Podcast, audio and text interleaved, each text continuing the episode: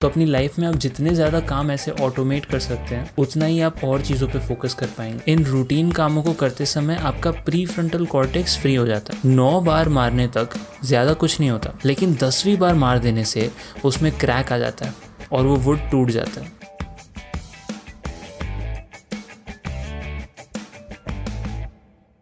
नमस्कार, आप सुन रहे हैं क्लिक रिफ्लेक्ट का वीकली पॉडकास्ट जहाँ हम हर हफ़्ते एक ऐसे टॉपिक के बारे में बात करते हैं, जिसको सुनने के बाद आपको अपने ऑर्डिनरी लाइफ पर रिफ्लेक्ट करने का एक नया पर्सपेक्टिव मिलता है। तो यदि इस तरह का इंटेलेक्चुअल कंटेंट आप कंज्यूम करना पसंद करते हैं तो इस चैनल को सब्सक्राइब कर दीजिए और बेल आइकन को दबा दीजिएगा, ताकि वीडियो अपलोड करते ही आपको उसका नोटिफिकेशन मिल सके। इस हफ़्ते में किस टॉपिक पर बात करूँ, ये मुझे समझ नहीं आ रहा था। मुझे चूज़ करने में डिफिकल्टी हो रही थी कि एग्जैक्टली exactly किस चीज़ को पकड़ूँ। अभी एक्चुअली सैटरडे है एंड मुझे कल शाम तक संडे इवनिंग तक ये एपिसोड अपलोड करना है। उसी वक्त मुझे जेम्स क्लियर की किताब एटॉमिक हैबिट्स में से एक फ्रेज़ याद आया practice equals progress and usually ऐसा ही होता है, जो भी सेल्फ हेल्प बुक्स होती हैं, उसके अंदर एक एक ऐसा फ्रेज होता है, एक कुछ ऐसे शब्द होते हैं, जो कि बाद में आपको रिंग करते हैं, आपके दिमाग में रह जाते हैं। जब मैंने पढ़ी थी वो चीज़ तो मुझे ऐसा लगा था हाँ यार, सिर्फ़ प्रैक्टिस करते रहने से ही आप प्रोग्रेस कर रहे हैं। मतलब इन द मोमेंट हमें लगता है कि हम कुछ प्रोग्रेस नहीं कर रहे हैं बट सिर्फ़ प्रैक्टिस करने से आप प्रोग्रेस कर रहे हैं। तो मैं सोचा कि इस पॉडकास्ट में मैं इसी चीज़ के ऊपर बात करता हूँ। The power of showing up no matter what हर हफ़्ते I have to show up with an episode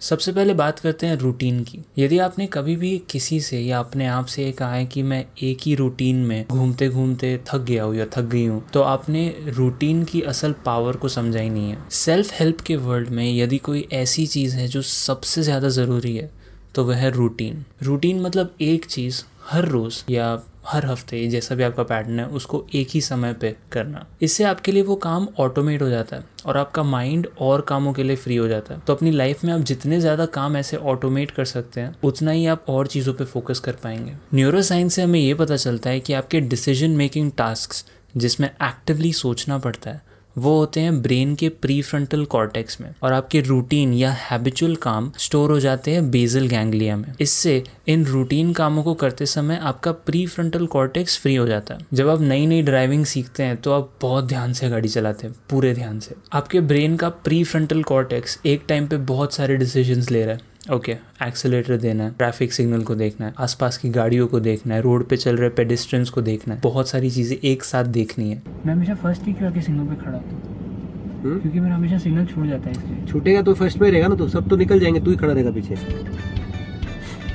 लेकिन जब आप ड्राइविंग की काफ़ी प्रैक्टिस कर लेते हैं तो ये सारे टास्क ऑटोमेट होकर बेसल गैंग्लिया में चले जाते हैं और आपका माइंड अब फ्री है। आप गाड़ी में बैठे लोगों से बातें कर सकते हैं, गाने सुन सकते हैं पॉडकास्ट सुन सकते हैं स्पॉटिफाई और गूगल पॉडकास्ट पे।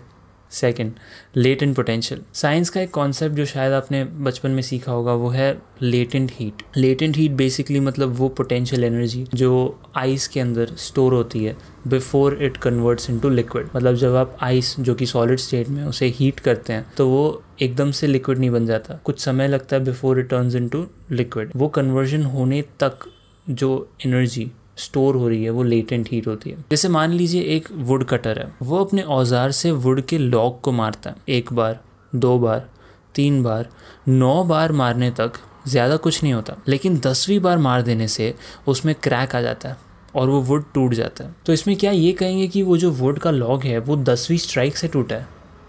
नहीं, वो वुड टूटा है पहली नौ स्ट्राइक्स की लेटेंट पोटेंशियल और लेटेंट एनर्जी से जो कि उसमें स्टोर हुई थी। और सिर्फ़ वो दसवीं स्ट्राइक ने एक टिपिंग पॉइंट की तरह वर्क किया, जिसने आपका डिजायर्ड आउटकम आपको दिया। वैसे ही अगर लाइफ में आपको कुछ भी अचीव करना है या किसी भी चीज़ में बेटर होना है तो रूटीन प्रैक्टिस करना उन नौ स्ट्राइक्स के बराबर है। और उन नौ स्ट्राइक्स के बदौलत ही आपको एक ऐसा स्ट्राइक मिलेगा जो कि आपके डिजायर्ड गोल में कन्वर्ट हो जाएगा। एक और एग्ज़ाम्पल देता हूँ। एक मिनट की कंप्लीट एनिमेटेड वीडियो जैसे मैंने click reflect with Rajmeet Arora इस यूट्यूब चैनल पर डाली है। वैसी एक वीडियो बनाने में मुझे दो दिन लगते हैं। तो क्या ये कहना सही है कि वो फिनिश प्रोडक्ट बनाने में मुझे दो दिन लगे?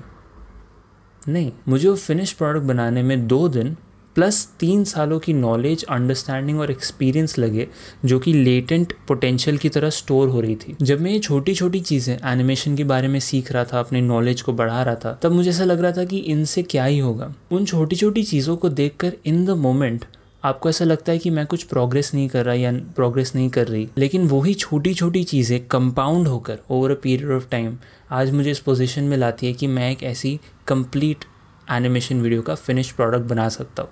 इस वीडियो के ज़रिए मैं आपको इंस्पायर करना चाहता हूँ कि आपका जो भी गोल है, आप उस गोल पर फोकस मत कीजिए। जेम्स क्लियर कहते हैं कि हमें सिस्टम्स पर फोकस करना चाहिए। मतलब कि उस गोल तक पहुँचने के लिए ऐसी कौन सी छोटी छोटी चीज़ें हैं जो आपको रूटीन तौर पे प्रैक्टिस करनी है, ताकि आपका लेटेंट पोटेंशियल इतना बढ़ जाए, जो कि आपको उस गोल को अचीव करने के लिए हेल्प करे। उस पर फोकस कीजिए। बुक में एक बहुत ब्यूटीफुल चीज़ वो कहते हैं कि winners and losers have the same goal उनका एंड गोल हमेशा सेम होता है। What differs is their systems तो आप लाइफ में किसी भी चीज़ में सक्सेसफुल होंगे या नहीं, वो आपके गोल पे डिपेंड नहीं करता। वो आपके उस गोल तक पहुँचने के सिस्टम पे डिपेंड करता। है एटॉमिक हैबिट्स इस बुक में से मुझे और बहुत अच्छी अच्छी चीज़ें सीखने मिली थी। मुझे ऐसा लगता है कि अगर आपको सेल्फ हेल्प बुक पढ़नी है और आपने पहले कोई सेल्फ हेल्प बुक नहीं पढ़ी है या इवन आपने सेल्फ हेल्प बुक्स पढ़ी है तो भी आपको इस बुक को पढ़ना चाहिए बिकॉज़ ये बुक एक्चुअली मुझे लगता है गोल्ड स्टैंडर्ड है सेल्फ हेल्प बुक्स में। बाकी मैं और वीडियोज़ बनाता रहूँगा इस इस बुक के कॉन्सेप्ट पे जो कि बहुत प्रैक्टिकल है और मैंने अपनी लाइफ में खुद अप्लाई किए तो मैं सिर्फ़ एक नॉलेज परस्पेक्टिव से नहीं, एक एक्सपीरियंस परस्पेक्टिव से भी आपको, आपसे वो आइडियाज़ शेयर कर सकता हूँ। यदि आपको ये सब सुनने से कुछ भी सीखने मिला तो मैं आपसे रिक्वेस्ट करूँगा कि इस वीडियो के लिंक को अपने व्हाट्सएप स्टेटस पर शेयर करें या किसी एक व्हाट्सएप ग्रुप में शेयर करें, ताकि और लोग ऐसी वीडियोस देखकर सीख सकें और शायद उन्हें